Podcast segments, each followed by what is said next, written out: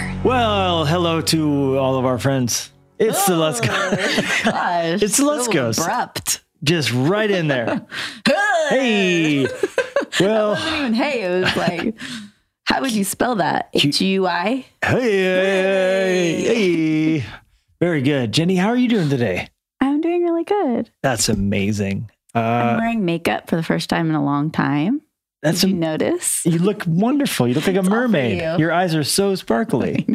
You got that sparkle in your eye. You look wonderful. You wear your blazer on. Huh.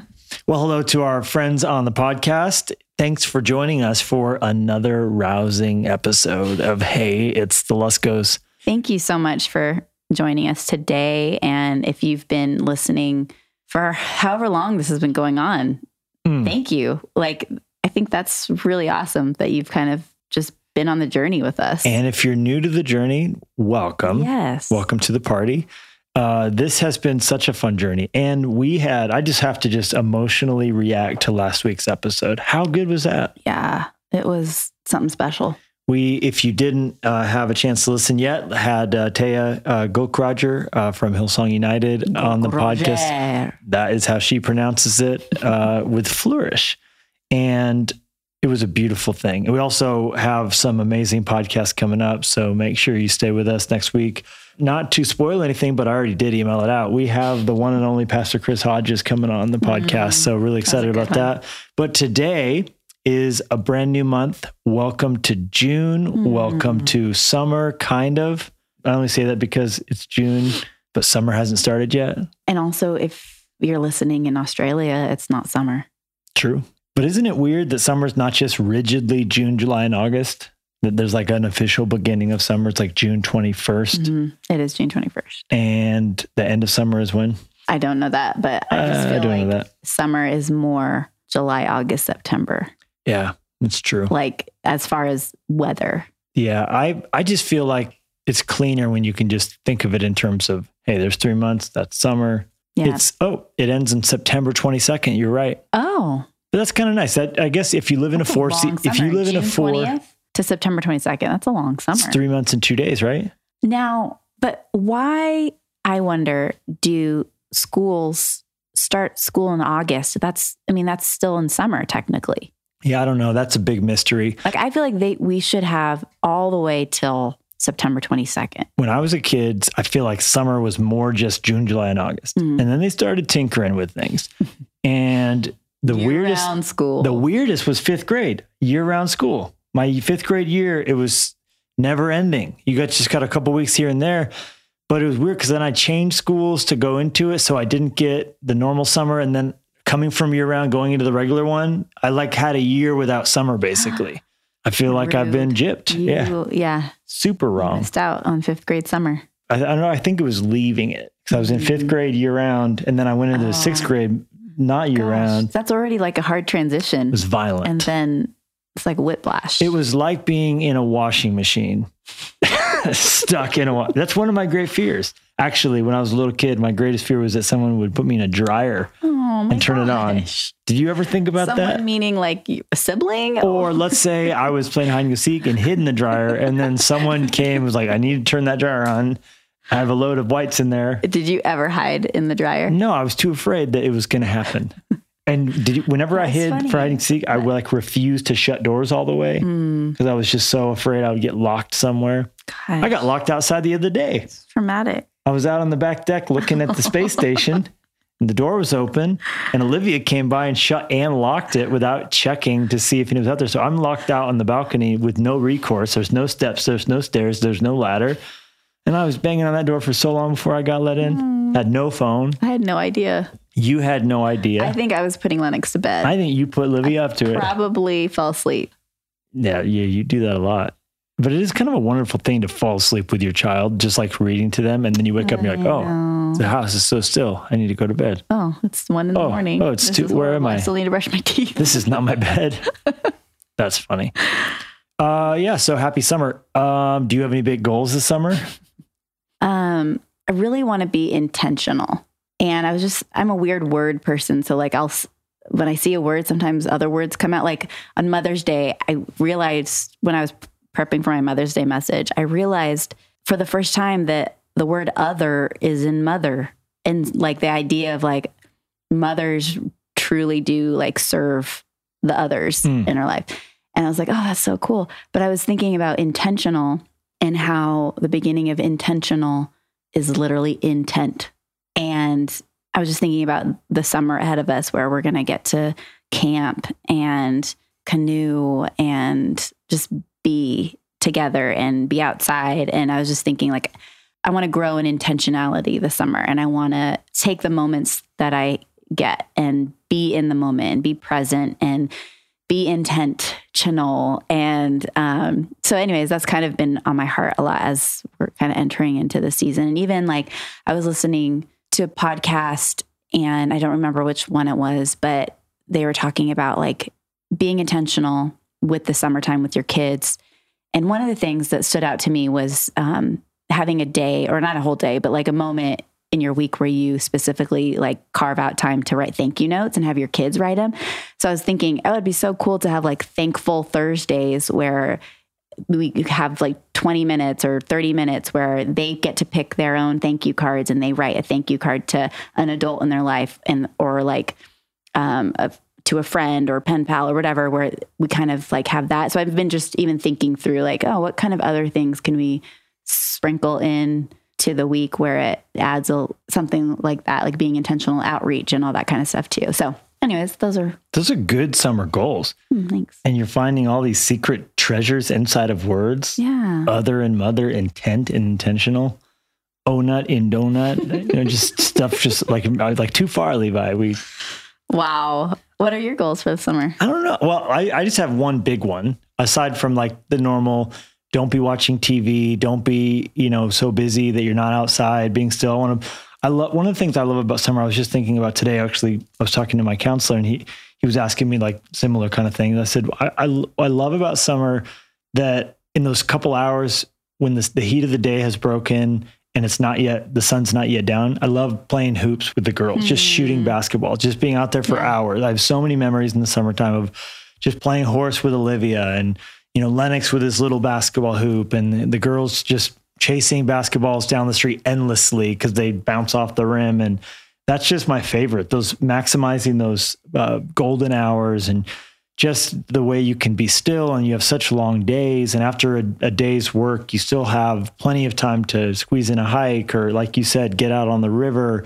or you know the ice cream cones when it's just so hot and the sun's baking off the ground and i just love it I love it what's your favorite ice cream what's my favorite ice cream well we, we've gotten into this discussion did you know right now did, chad veach is not eating ice cream for a whole month why he posted this thing on Instagram today, and I need to call him and ask him about it. Maybe we should even Call do this right on the now. podcast.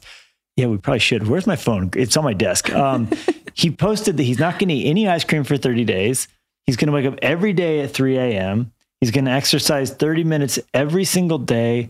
And he had one other goal. And I just thought it was the most amazing, inspiring list. He's probably just getting into beach shape or something like that. This is going to be the list. We'll, we'll FaceTime him in a second. It'll be the first ever. No, we did, fi- we did try an Instagram live somebody sometime on this podcast. I can't remember who. oh maybe that was tea time Hey, while I'm doing this, let me just uh, say thank you to those of you who have left reviews on Apple Podcasts. I've just was the other day looking Mm. So reviews. Thank you. That's amazing. if you, you. haven't yet, please do let us know. I love. I've read every ones. single one on there. There's not been any mean ones. One person said it wasn't mean. It was just instructive criticism. They said, "Quit interrupting your wife so much," and my, Jenny's been saying that to me for years. So but thank you for the comments on the YouTube for all those things. Okay, so here we go. And we do have a great podcast today. So yeah, this is what he posted. He said, 30 day challenge. Wake up every day at 5 a.m. Number two, no sugar for the 30 days. Number three, no I bread like in parentheses treats because he's well, I guess he can have sugar from grapes or something.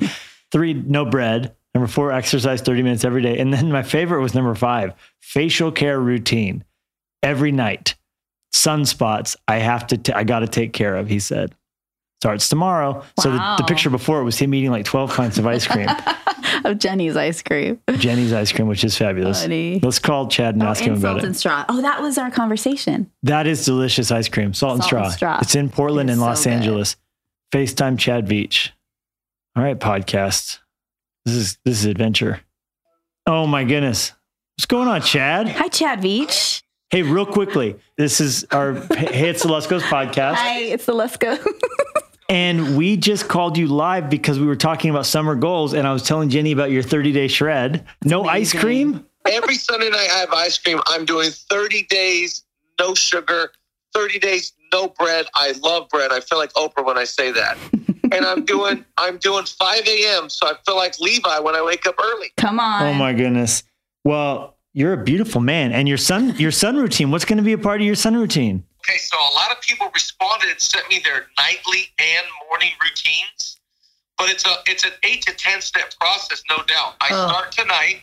I did a few trial runs with Julia, but I go. It's a full. I've got sunspots. I got sun damage right here and right here. I got to work on these things. Oh my gosh. Well, you're an inspiring person. That's going to be a great 30 days. I'm excited. I got a few people that said, "Should I do it with you?" And I thought, I should have invited people to do this alongside of me. Like, Yeah, hey, you're just telling give them, everybody like a running start. Like, here, join me on this thing. Right. Listen, you get the kinks worked out, and then the next time around, the next time around, we'll get in on that with you. You know, my brother just did. Have you heard of this thing? Seventy-five uh, hard days or something. Have you heard about this thing? No. This thing's crazier. It's a 75 day challenge because they say it takes, you know, 60 to 75 days to create a new habit.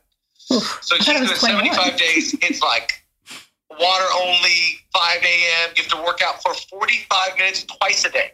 Wow. It's like, I feel like a wuss. Okay. I listen. We're gonna get you as a guest on this podcast. We're gonna book you. We'll we'll work with your people, whatever it takes to get you on this podcast. And I love you. I just wanted to bring you in because I was thinking of you. I love you so much. I love both of you so much. Love you, Chad. All right. See You guys. Bye, ya. buddy.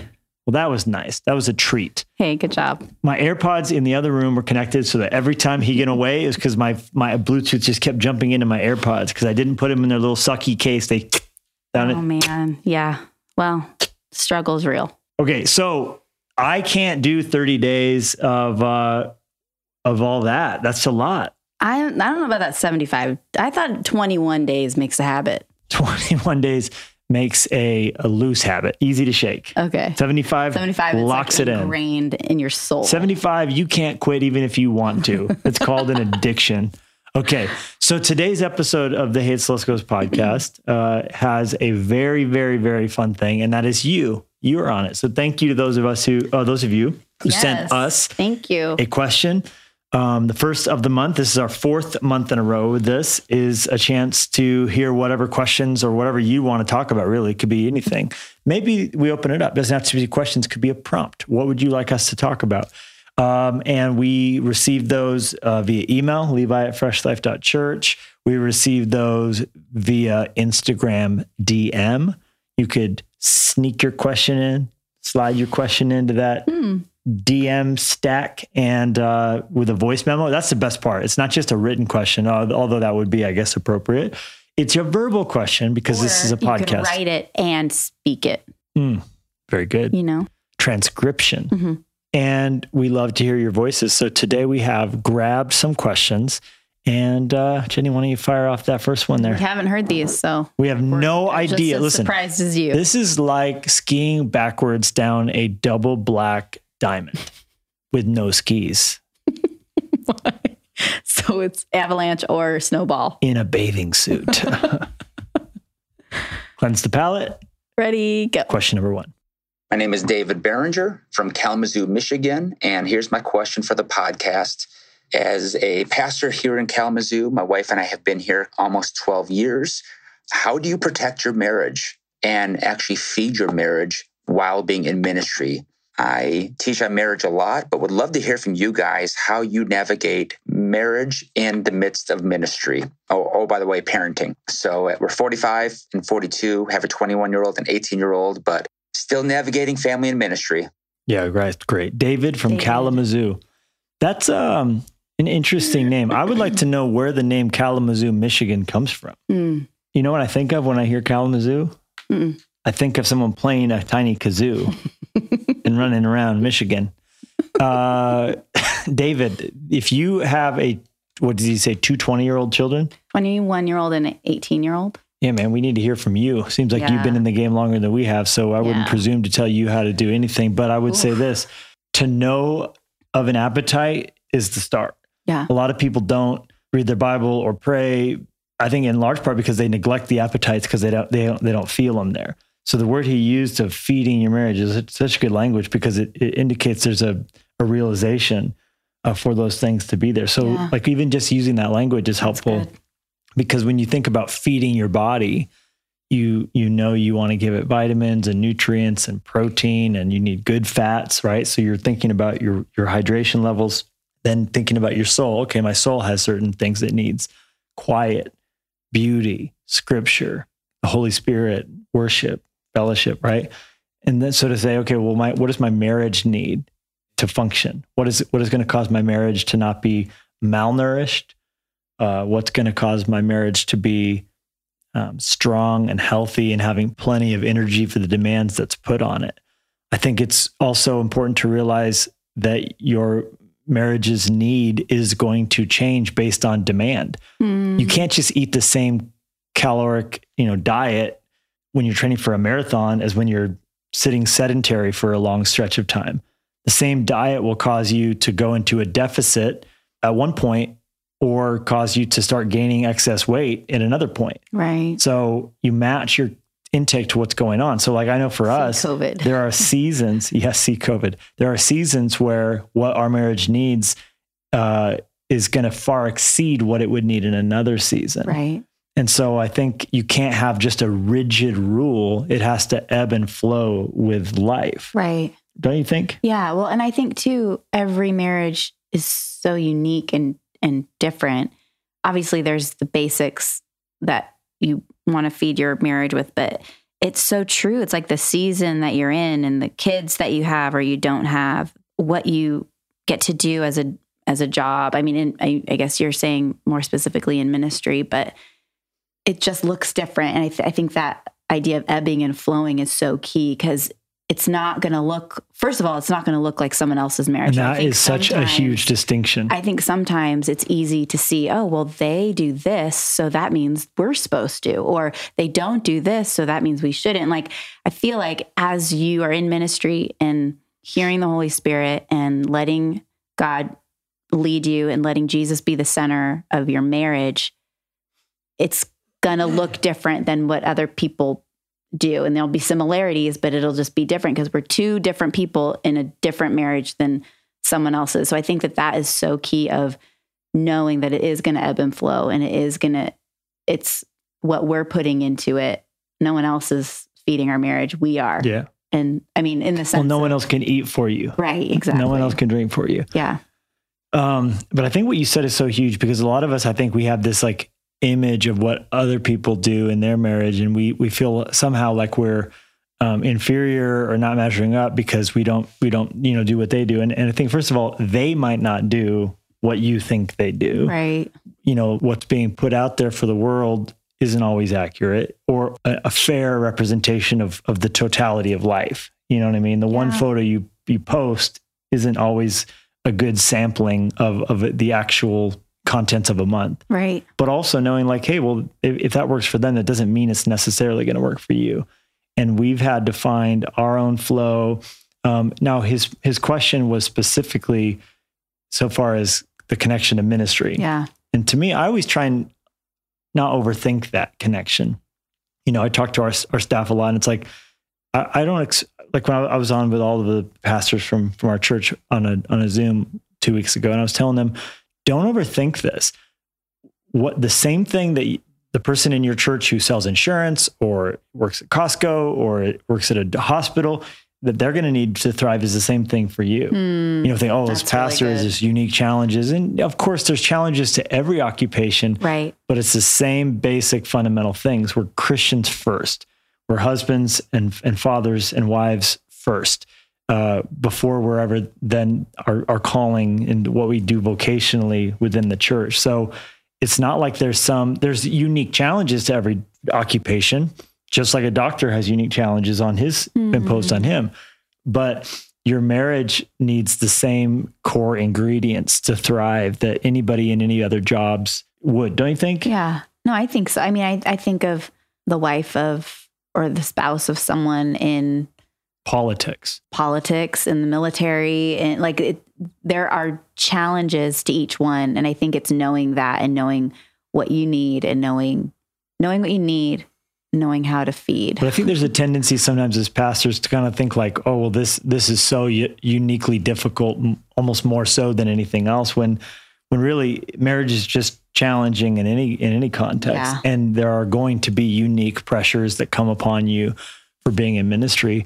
Um, but like- but not not you not in a not in a way that's harder than just Yeah. different than. yeah well it's interesting because I, I feel like i've heard many times the wife of or the the woman saying oh i could never be a pastor's wife Right. And the loadedness of that statement is basically, I've seen it done before and I could never do that.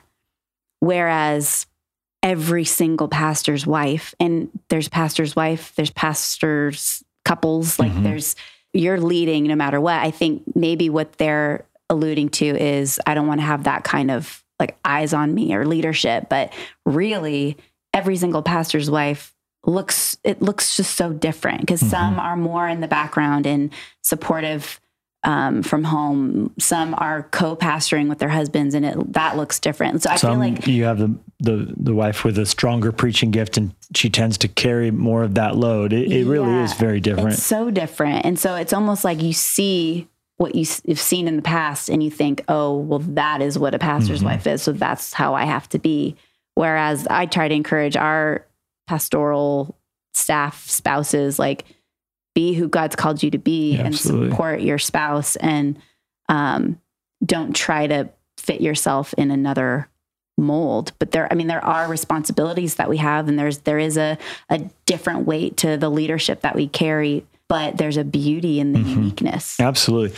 And I would say, you know, one of the temptations, perhaps, being in full time ministry that would impact your marriage negatively would be to be just overscheduled. Hmm. you know, something every night of the week, you know, Yeah. and literally I'll tell our staff, like, I would not, I would hope you're not doing something for the church more than three nights a week, three, four nights a week. If there's not mm, some nights of the week where your family's just having dinner, if there's not a night of the week where you're able to take your, your wife or go with your husband on a date, something's wrong yeah you know, there's there does tend to be this over scheduling, over program, something every night of the week, and life doesn't breathe. yeah But that's, not on really the church. That's on you Yeah. for not, you know, putting in in in wise boundaries and you know borders and prioritizing and your your best yes first. And yeah uh, so that that is uh, some of the thoughts that come to mind when it comes to how to feed a marriage while in ministry. Yeah, focus on giving time to your your marriage. It's going to grow and blossom. Um, no relationship can grow without time spent. Those Yeah. little connections daily, yeah time intentionally, getting away when you can, and looking at them in the eyes being generous, being generous with with attention. yeah Like you, and you're so clear with that. With me, like, hey, I want to tell you something. Oh yeah, tell me. No, when you're done with that, because I want you to focus I and listen to to me, at me when I tell you when I this. tell you this story. with pleasure is the answer. Okay, mm-hmm. thank you, David from Kalamazoo, and we. Thank did you. get an update. Mm-hmm. Kalamazoo comes from a Potawatomi word, which is presumably Native American. I'm gonna guess, and uh, comes all the way back to 1884. wow I didn't see that coming. nope Number two. Ayo, it's the Luskos. This is Joe. Uh, I guess sending a memo from Maryland. I've heard you guys talk a few different times, thinking about Bob Goff, thinking about uh, Mike Todd, about uh, the Enneagram and referencing that. And I am a seven, wing eight. And I was just wondering how you guys, what your numbers are. I think, Pastor Levi, you're a three, correct?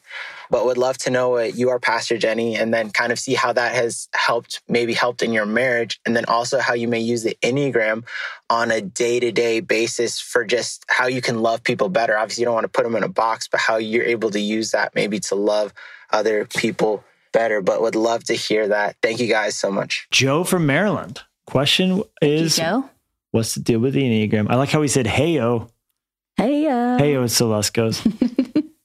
Jenny, you really were the one who introduced me to the Enneagram. So let's have you start off on that.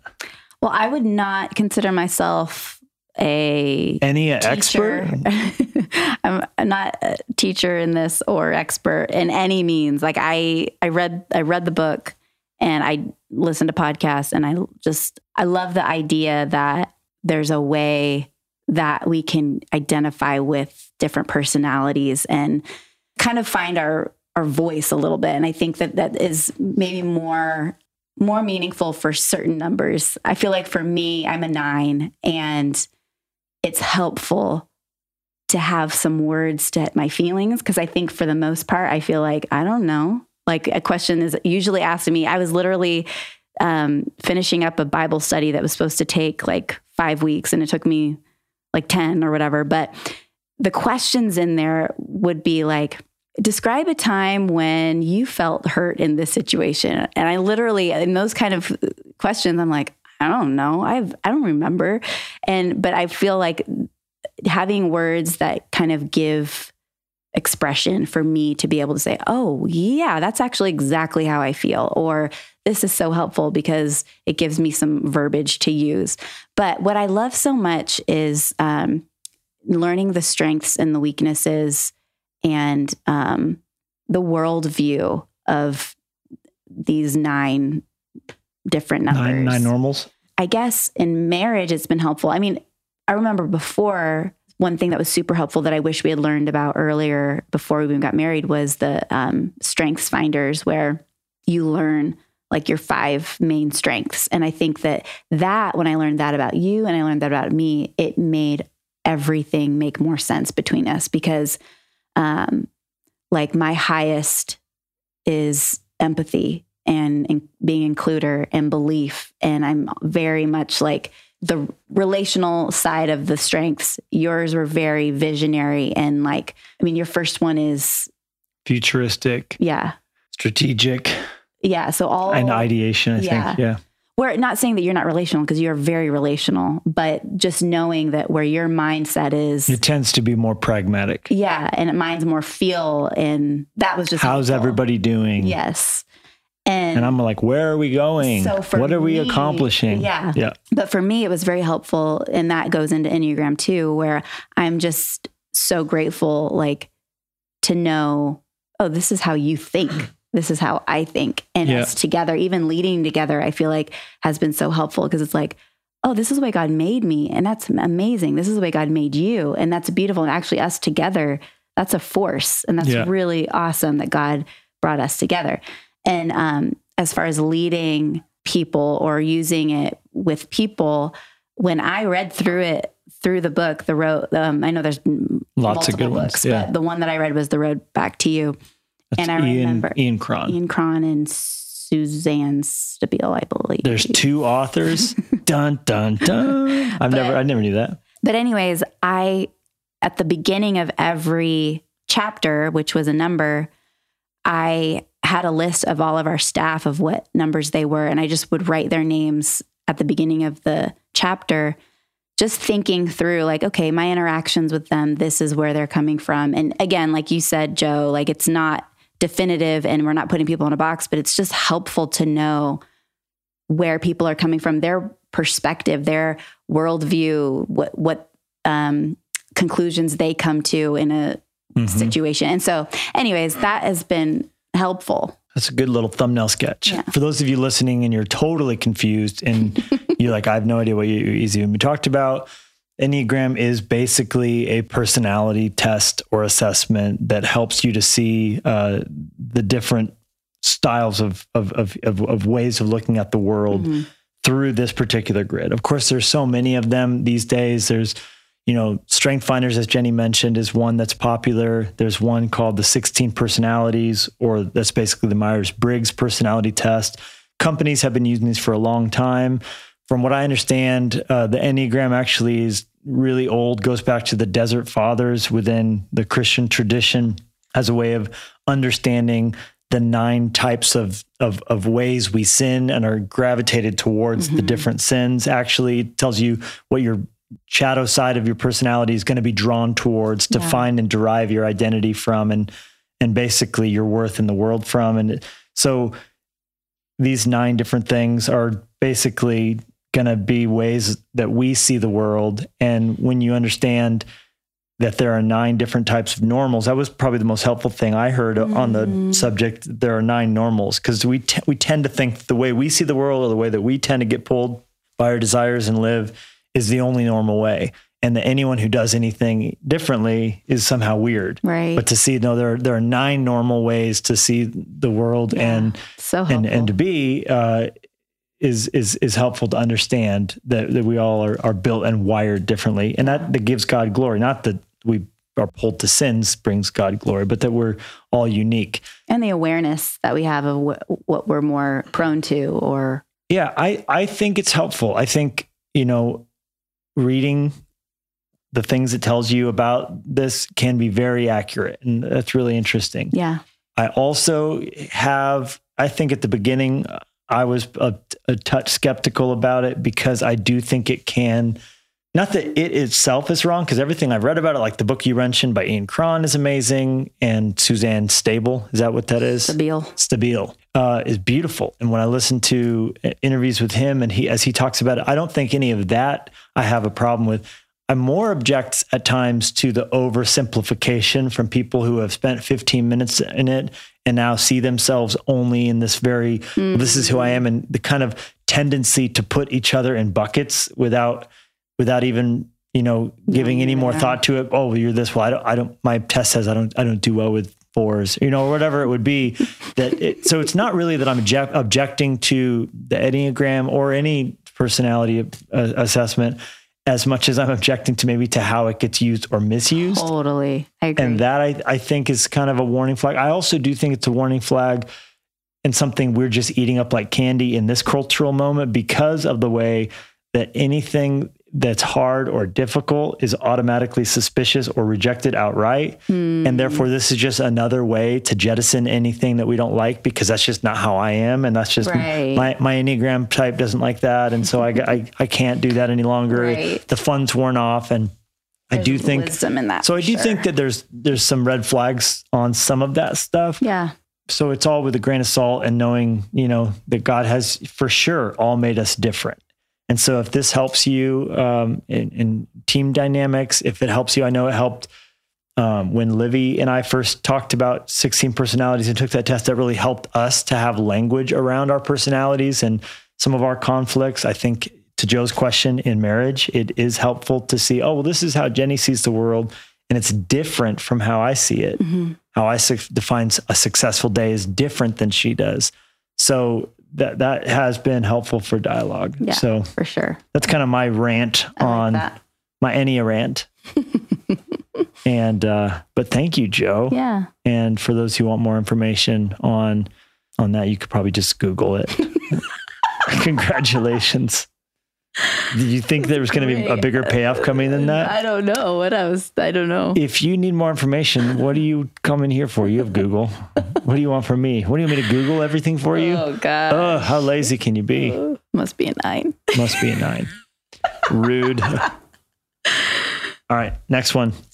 Hey, Luskos. My name's Mariah, and I'm a worship leader um, from Minnesota. And me and my husband uh, just recently had a beautiful little baby girl about six months ago. And I have a question for you, Jenny. How do you do it? How do you juggle it all, being a wife, a mother, and also ministry? And then I'm also curious does it kind of change throughout um, seasons? Mariah, the mama you. from Minnesota. Thank you, Mariah. You And have a minstrel. voice. And she's a minstrel. She's a worship leader. Beautiful voice. Mariah, music ministry, Minnesota, is a mama Congratulations. Six months old. That's really fun. and terrifying. if I thought about someone handing me a six month old baby right now and saying, you guys need to start again, I would cry. I was just thinking about that. Like, if I didn't have to have the baby, I mean, don't get me wrong. I like babies hey, just fine. buzzing now. Rude. Um, well, first of all, congratulations. And um, oh, that's so fun. It I is just think fun. six months is just more fun than like newborn, is all I'm saying. Hmm. Don't you feel so worried every time you held a newborn baby? That's a really Our big newborn baby? any newborn baby. Oh. It's such a big responsibility To hold them? They're just baby birds. They're all just so spindly and Fragile. fragile. I like babies a lot. Newborn babies were scary. I just felt like I was going to break one of them. Oh yeah. Well, Mariah, I would say, um, as far as juggling, that I drop the balls a lot, and I think that that's part of the process is learning that it's all happening, and it's not going to be pretty a lot of the time. It's going to be messy, but that it's beautiful because it's what God's called you to. And I think that even in the the frustration and the fluster and trying to figure out, well, how how do I show up and lead worship where I feel like I am being pulled from being at home with my baby and being married. And there's it's so much. And one of the things that has helped me because I feel like when you list things out like that at least for me I get overwhelmed because I see the the list of like a hundred things. And even just thinking about prioritizing it's like I know that Jesus needs to be number one, and I know my husband is number two, and I know my kids are number three. But like, take that, kids. kids. Kick them to the curb. Um, but it feels overwhelming because then you're like okay gosh well then after my family then it's like then it's ministry and it's leading worship. And but that's like way then it becomes way down at number seven but then it also has to be a priority and then my job. And it's like that is overwhelming to me personally. And what has helped me think through this is looking at it and i'm a visual person. I love like graphs or like pictures. And um, when I actually wrote my book, I was like, can I have pictures in my book? and Levi always makes fun of me about needing to read books that have pictures. But, anyways, I love the Pop outs. picture, the pop The things where you pull a little door Yes. and like the donkey waves. Yeah. Those are great. Um, I'm going to figure out how to do that. That'd be amazing. Okay. But the picture I see that is helpful for me is Jesus being in the center. And I just write the name Jesus in the center. And then literally everything that I have to do, I have to be, I have to juggle comes from my relationship with Jesus. And I was explaining this to um, our oldest daughter recently when things were just kind of hard and frustrating and relationships and just, it's just hard. And I, I wrote for her on, on the mirror in our gym. In the middle of the circle was Jesus and live. And then I literally just wrote out all the things relationships, uh, work, school, tennis, just all flowed out from that. And I think that if we can just remember that that's the most important thing about us is whose we are Jesus. We're with Him, like our relationship with Him. If we're tight with Him, all of these things He's gonna provide for us, He's gonna strengthen us for. And I just think of the, the verse in Matthew seek first the kingdom of God and his righteousness. And all these things, he before that is talking about the worries that we can tend to worry about, like what about food, what about clothes, what about, but it's like just seek first the kingdom, seek first Jesus. All these things are going to and happen, and um, I just feel like that is instead of feeling like the plates, because even the idea of like plates going, like where you're like juggling, I don't know, Chainsaws. yeah, that is how it feels sometimes. But You should get on YouTube and watch the people that juggle live chainsaws, like mini live, like they're turned on. no, Oh, it's a thing. That's parenting in the 21st century. yeah, that is terrifying. Well, congratulations, Mariah. You're going to do great. No, I'm just kidding. This is all really good. have to that- say? that's brilliant. She didn't ask me what I had to say. Oh. She asked you, as I do every day. But what you said is perfect. It's not Jesus number one and everything else falls in line. It's Jesus at the center and everything rotates around that. And as you continue to do that, as you continue to uh, seek Him in the midst of uh, all the ever changing circumstances in life, uh, God's going to bless and have His hand on all those things. So, Yeah. Mariah, lovely question. Everything's going to be fine. God's got you. You got this. Hey, Levi and Jenny. My name is Brandon, and I am from Charleston, West Virginia. And I wanted to ask a question. How did you know? Was there anything that happened, anything significant as far as an event, a leading, a thought, something that you couldn't escape that just let you guys know that it was time to jump into full time ministry? Uh, was there ever a certain thing that just said, okay, I know now is the time and I can't avoid it any longer to jump into full time ministry? Yeah. Great question. Brandon from West Virginia. I would say for me, I've only ever known I was going to be a pastor ever. Like there was never a time when I didn't know that. Two years old is supposedly the first time I said I'm I'm supposed to be a pastor. Two years old. Oh, Um, but I mean, Levi. my name's Levi Aaron. So, like, what do you do besides be a pastor when you have not only like the first priest, Aaron, but the tribe of priests, the tribe of Levi? right. Uh, so I, I joke, but um, but honestly, as a child, also, your parents got it right. very good. There was a very very brief window, I guess, like three to four or something like that, where I said for a couple minutes I wanted to be a baker, and I wanted to bake and make sweets. And uh, but here's the thing: I've never really ever baked anything ever that I can recall, and You make good waffles, though. I make the bread of life that I serve every Sunday, piping hot and delicious. True. That Um, good point. Yeah, but that's pretty much it. So there was not a point.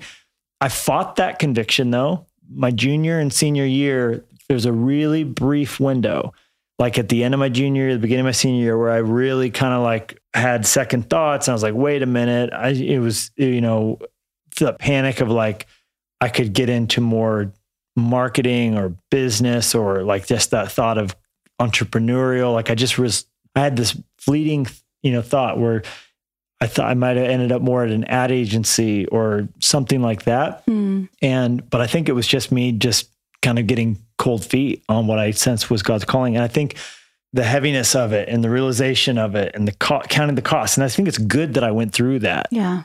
Um, because even though it was accompanied by a little bit of a, of a prodigal period for me, um, at the end of it, when I, when I came back around and at the end of my senior year, I just, I enrolled in Bible college and never looked back.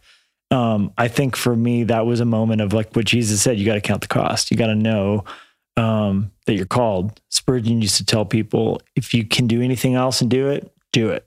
Because there's such a challenge to ministry that if you're not positive and convinced you're called to it, the sacrifices will be too much. Yeah. And so I think uh, even though I have great comfort in knowing that's always been a theme in a call, like that's been so clearly, like Paul told Timothy, make your calling and election sure. So I know I've been called, and that helps me make sense of the hard times. Um, but that's always been, always been very clear and evident. I love it. How about you? But I love that because, I mean, you had a little stirring of like aren't wanting to be an entrepreneur or whatever, which really was probably part. I mean, you've had to, you've become that. Well, and That's that's part that is the cool thing is all those things that I thought maybe I would do that if I didn't do church. Yeah. God has shown me are It's a part of supposed to be a part of the church Yeah. and, and doing ministry in that Yeah. way. I love that. Very good. Yeah. I would say God got a hold of my heart in missions when I would go on mission trips to Mexico in my youth group. I think I was eighth grade when I went on my first mission trip. And basically, that was like a week in Mexico, and you're like helping paint homes and telling people about Jesus and painting orphans' faces and like just loving people. I thought you were going to say buildings, but no, you're painting orphan. I thought you were going to like painting orphanages and you're painting the orphans themselves, like face paint. face paint. We've come all the way to Mexico. We are here. Give us all your faces and we will paint them all. Good thing you guys came. What Well, on earth would they have done? But it's crazy because like looking back, I'm like, what did I even do? Like, what good Yeah. was I? I I'm sure like- more than you more than you know. Maybe encourage some people, and I, I don't know, but I do know that those were moments where God was reaching out to me. Yeah, wow. and I felt the pull to wanting to serve Him my whole life. And isn't that just usually how it is? Whatever you think you're accomplishing, you go there to be a blessing, but you actually went there to receive a blessing. yeah, Yeah. Yeah. And so from that moment on, every summer, I went on some kind of mission trip. And then that's the summer before my senior year, I went to Nicaragua with Lifeline Missions, which you think that same summer you went to Nepal or something like that. We didn't know each other, but it was the same organization. And I went to Nicaragua for a month and really wanted more. Like, but I still had my senior year left of high school, but I wanted to do an internship that they offered. But I couldn't do that until after I graduated from high school. And so I felt like that was kind of a line in the sand where I was like, I, I know that I'm called to, in some way, shape, or form, serve God and be in ministry I don't know what that looks like, but I, in my mind, I thought it was being a missionary somewhere because simultaneously I was reading um, about Amy Carmichael, who was a missionary to India. And I was like, that's me. That's what I'm supposed to do. I'm supposed to be a missionary to India. And, um, but the cool thing was that after this month in Nicaragua, in my mind, kind of felt like a setback because I was like, oh, I have senior year left. But I felt like God was showing me, like, you have, you get to have senior year left. Yeah, great. And that's your mission field. And so I began to see the purpose in wherever God has you, the mission in wherever God has you. But that year, I remember thinking, like, I want to start a Bible study on my campus. And I remember um, wanting to lead this thing.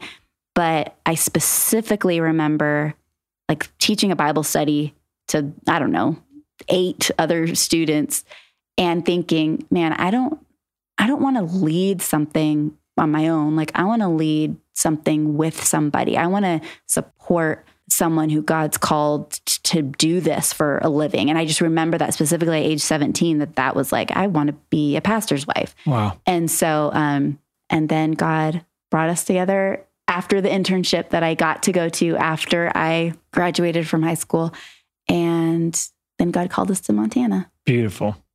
All right, one more. Hey, my name is Alicia from Montana, and my question is How can you tell whether something you're sensing is from spiritual discernment or if you're just having a feeling? Kind of like if something feels off about a person or a situation, but at the same time, you want to believe the best. Alicia. Alicia. Alicia Lynn. Lynn. Oh, from Montana. Thank you, Alicia. Formerly El Paso, Texas.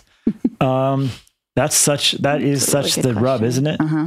I think, you know, aside from running it through the filter of is there any sort of selfish motivation that's tainting this thing? Because that's the thing we always have to be wary of is that ourselves ourselves can get in the way.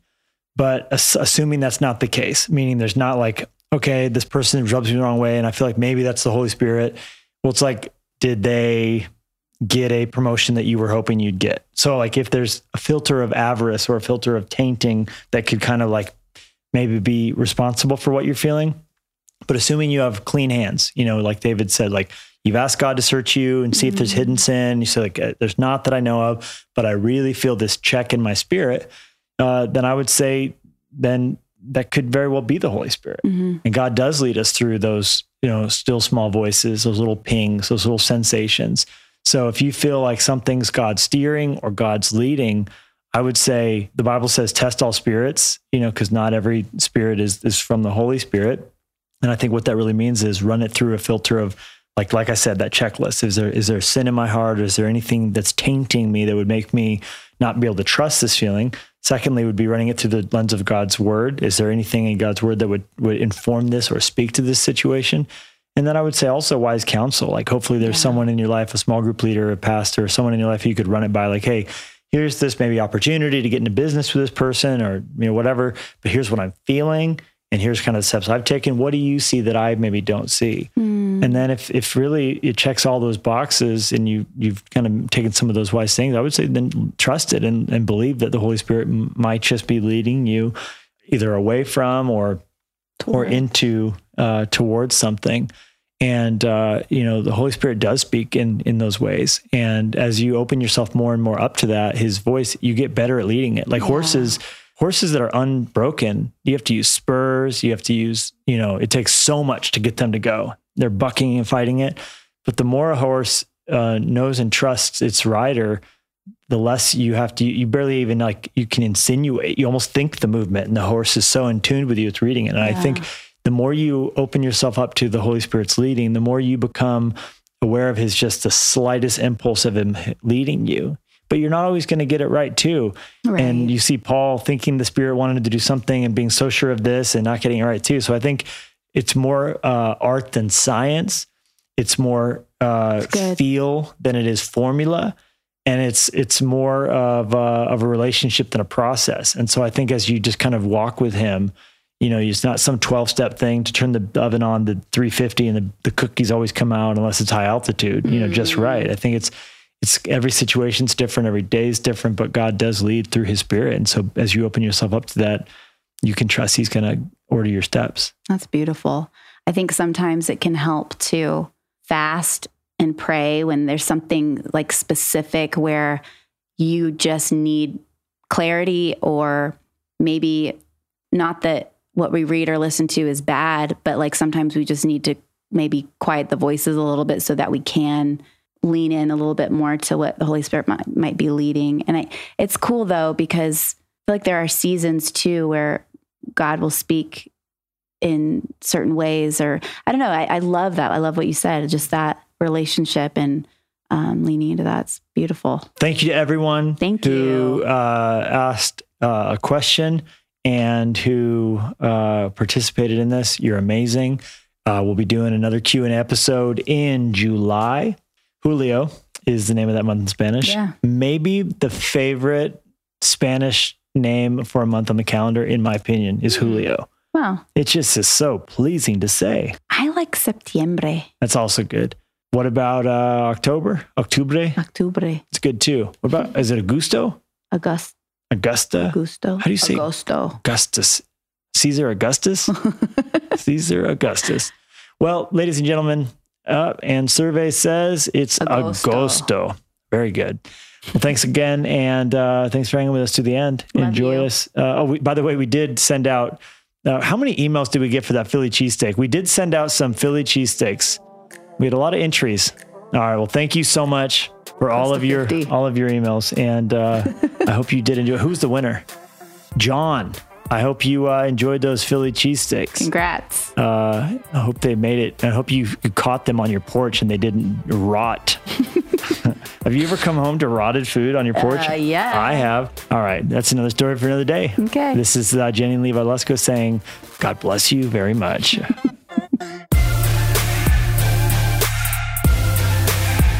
Thank you so much for listening. And be sure to swing by levilusko.com to see what's going on in our world and make sure to subscribe so you don't miss a single episode. In the meantime, we would love to connect with you on social media. Jenny and Levi Lusko, out.